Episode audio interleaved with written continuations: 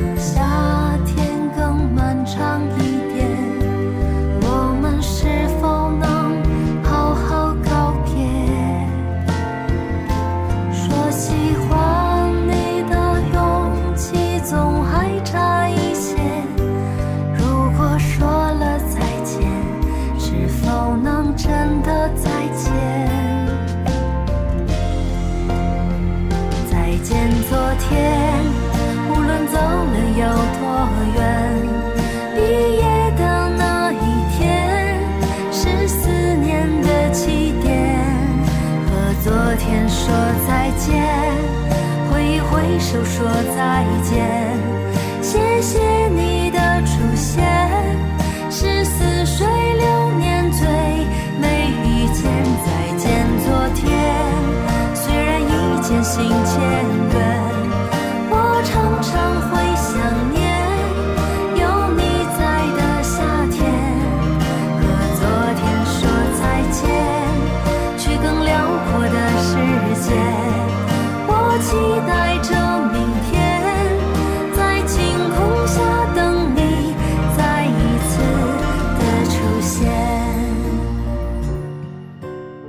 先说坏话吧，这样结尾的时候还能温馨一点。我相信听节目的各位一定都特别善良，不好意思说的。那么坏人我来做，给大家打个样。这个人和我的交集其实很短暂，也就是两三个月，关系呢是同事。老听众一定知道，我大四就来北京工作了。我经常说的北京公司呢是万和天宜。那儿很好，给我留下的都是美好的回忆。但实际上，我也并不是一来北京就去了教授那儿。最初两眼一摸黑的来到了帝都，找工作的方式很简单，网上投各种简历，就跟如今毕业的很多应届生一样。最初投的公司呢，都是配音工作室，结果发现大部分都是假的，或者是让你去剧组打杂，或者就是收押金的纯骗子。大概过了半个月，终于收到了一家挂着主持人岗位的公司面试邀请。这家公司我记得我也聊过，就是一个专门做电视答题活动的，答对题目有奖。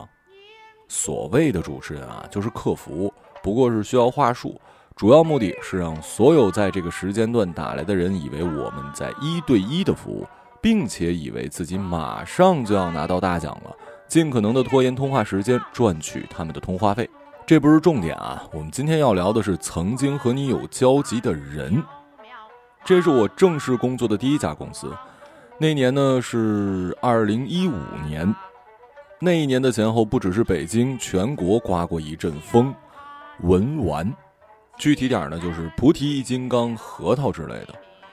以前觉得啊是老人家才玩的，可是，在那几年，每个年轻人身上最少是一串星月。作为一个刚参加工作的小朋友，我还是懂得要融入集体的。而我们当时的公司，每一个人只要不工作的时候，做的聊的唯一的一件事儿，那就是刷珠子聊配饰，什么顶珠啊、腰珠啊、佛头啊，有钱的配牙头啊，当然现在禁止了啊，差一点的也是配什么老琉璃啊啊，你可想而知，当时的我，那一定得买一串啊。没开工资，上班第三天，我就从同事的渠道那儿买了一串星月。这个同事呢，也是我今天要聊的主角，自称老北京，祖上都是奇人，所以说玩儿应该算得上是他们祖辈的特长。打小呢，家里头养鸟、养鱼、养蝈蝈，文玩那更是行家。公司里谁要是新整个配饰，必须得到他眼前过过。虽然说职位不高，年纪不大，可因为懂这个呀，在公司的地位还是可以的。我一个东北的愣头青，哪懂这些啊？啊，就让他帮我买一串最便宜的，一问价格三百。对于当时的我来讲不便宜，我一个月房租才八百。可是为了融入集体，有话说，还是咬牙买了。本以为这样就可以跟前辈们打成一片，但是我太年轻了，我那串最 low 的珠子，首先呢品相不好。并且没有任何的配饰，就像是一个农村孩子来到了国际学校。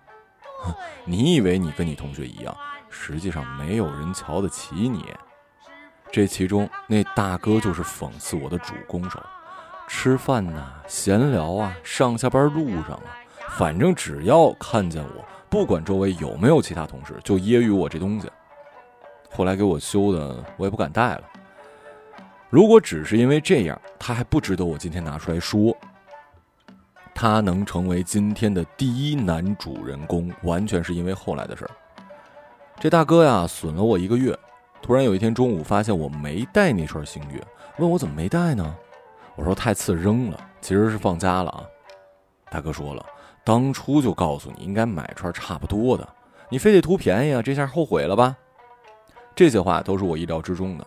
可是他后面的动作我是没想到，他走到自己工位，拉开抽屉，直接拿出一串新的菩提根儿，啊，在这稍微解释一下啊，星月菩提很多人见过，就是一串一串上面带黑点儿，菩提根儿呢就是纯白色的，其实还真的挺好看的，并且是那种带着真空包装的，就在我面前撕开了，直接挂我脖子上，不等我说话，送你了。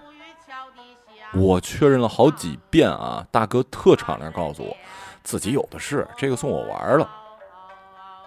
结果，一个星期之后，在午休的时候，当着所有同事的面，大哥从我身后走过来，直接把那串菩提根给拿走了，一句话都没说啊。你们知道我当时有多尴尬吗？我能问大哥要吗？啊，那是人家当初送你的。那那我怎么跟周围人解释啊？这事儿也没法解释啊！我当然也不会觉得说，呃，同事觉得我偷他东西啊。可这种感觉，我到现在回忆起来都很不好，很不好。我也不知道他是出于什么目的，反正一个星期之后我就辞职了。到现在呢，事情已经过去快六年了，我再也没有见过他，也没有他的联系方式。我觉得我这辈子应该不会再跟他有交集了。今天说出来也没别的意思，你可以理解为我记仇啊。我其实长这么大没有记恨过谁，包括这北京大哥。我只是想把自己曾经经历的一件职场上的事儿说给大家听，说给即将工作的同学听。其实大哥没有职场霸凌我，甚至在他的视角里可能都忘了这事儿了。可是对于刚刚入职场的小朋友，确实是需要有一颗强大的心脏的，别太娇贵了，啊，当然也别太卑微了。我当时在万和就发现一件事儿：刚毕业的大学生呢，要么然手高眼低，要么然就把自己放得特卑微。这样的话，你就会变成特别廉价的劳动力，对于整个人才市场是非常不利的。我现在领导说过一句话，我觉得特别好：向对方表达出自己的底线，往往更能受到尊重，而并不是一味的降低身段。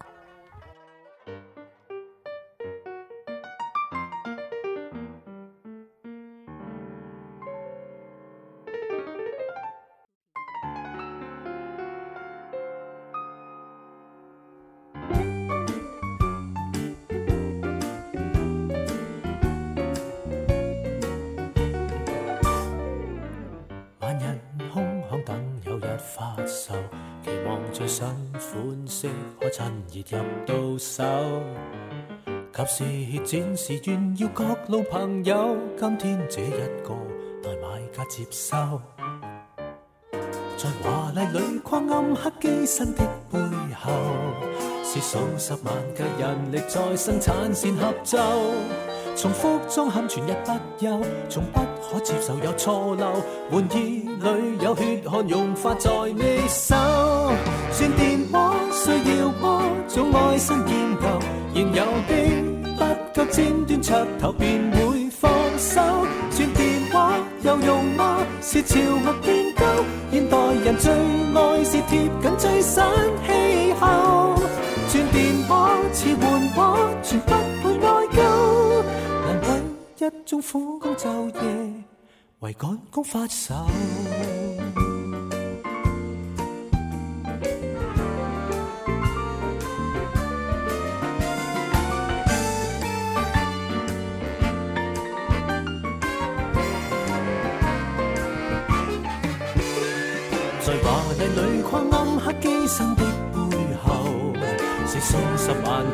力在生产线合奏。重复装嵌全日不休，从不可接受有错漏。玩意里有血汗融化在你手，算电话需要吗？总爱新厌旧，现有的不够尖端噱头便会放手。转电话有用吗？是潮物变高，现代人最爱是贴近最新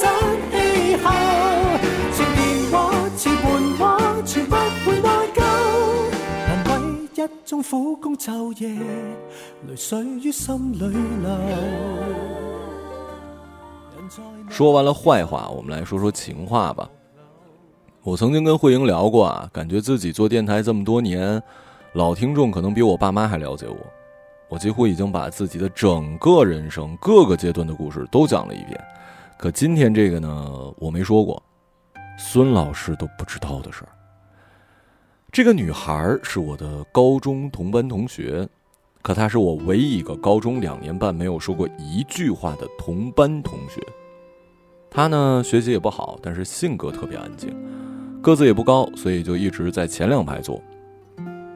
我这种差生常年坐最后一排。第一次见她是在高一的上学期，我在走廊跟同学打闹，就跟偶像剧里演的似的，同学顺着墙角往左跑，我就追他。结果一转角就遇到了这姑娘，怎么形容呢？我想想啊，奶茶妹妹最火的那张照片知道吗？比章泽天眼睛小，笑起来更腼腆，然后气质比章泽天还要纯。就是我会在本子上画出喜欢的女孩子的样子的那个样子，就是从画里走出来的。哎，我现在回忆起来，我都觉得自己心跳加快啊。我说了，他是我高中两年半的同班同学，原因是当初遇见他的时候呢，我们还没分班。到了下学期分班结束，到了新班级，我一进屋就发现了他，就是忍不住想笑的那种，你知道吧？就是那种特别美好的，你知道吧？就是那种，就是那种那种没有占有欲的那种，你知道吧？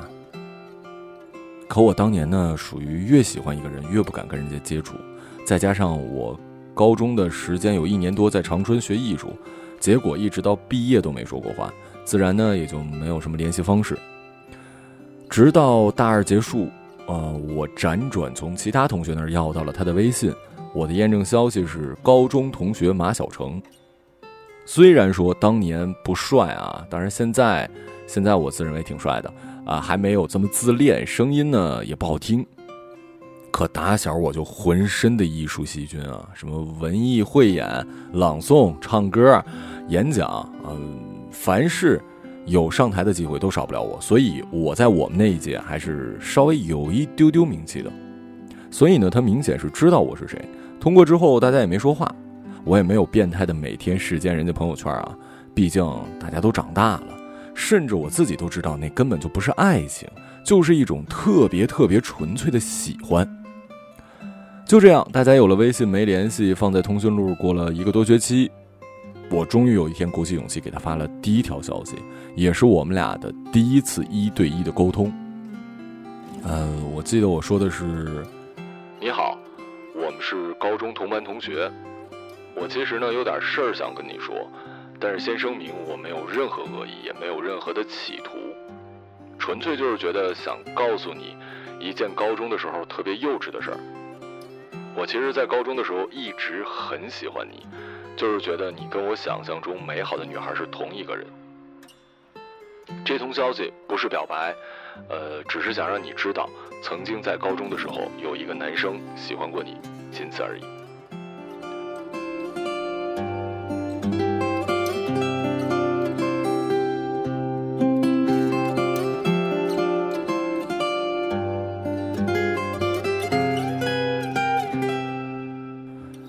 对方当时回了什么，我已经忘了啊。现在我能回忆起的就是我当时按下发送键的那一刻。我就满足了，我不期待对方回复我什么，我只是给自己画了一个句号，一个青春的句号。而我之所以会发那条信息，是因为我知道我们这辈子不会见面了，因为不会再见，所以更要告诉你，你有多么多么的好。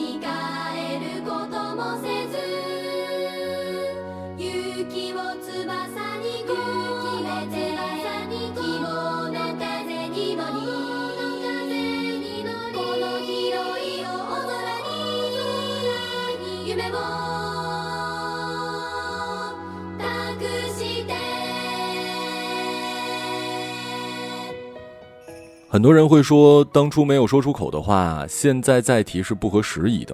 对此，我认同一半。没错，既然当时没有说出口，就说明这些话不是很重要，或者说，既然已经没有交集，你再去提反而有一点刻意。有些话呢，确实会给对方造成困扰，这些我都懂。可是梗在喉咙里的刺是不会随着时间消化掉的，你不去碰它，它不会伤害你。可是只要你吃东西就会不舒服，那为何不把这些话写下来，写在电台下面？这样既不会打扰到那个人也会让自己开心一点儿。他们不容易你也很辛苦。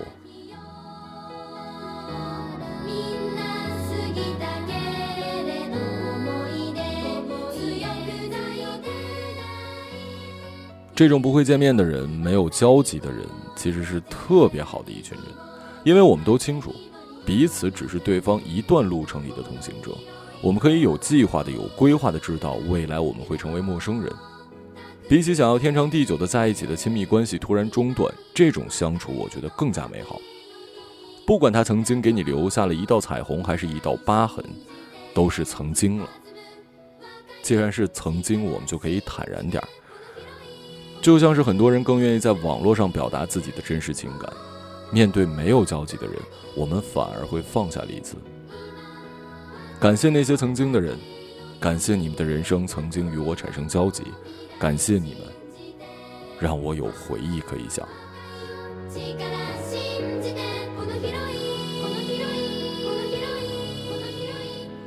这里是未深夜电台，我是小程，时间不早，睡吧。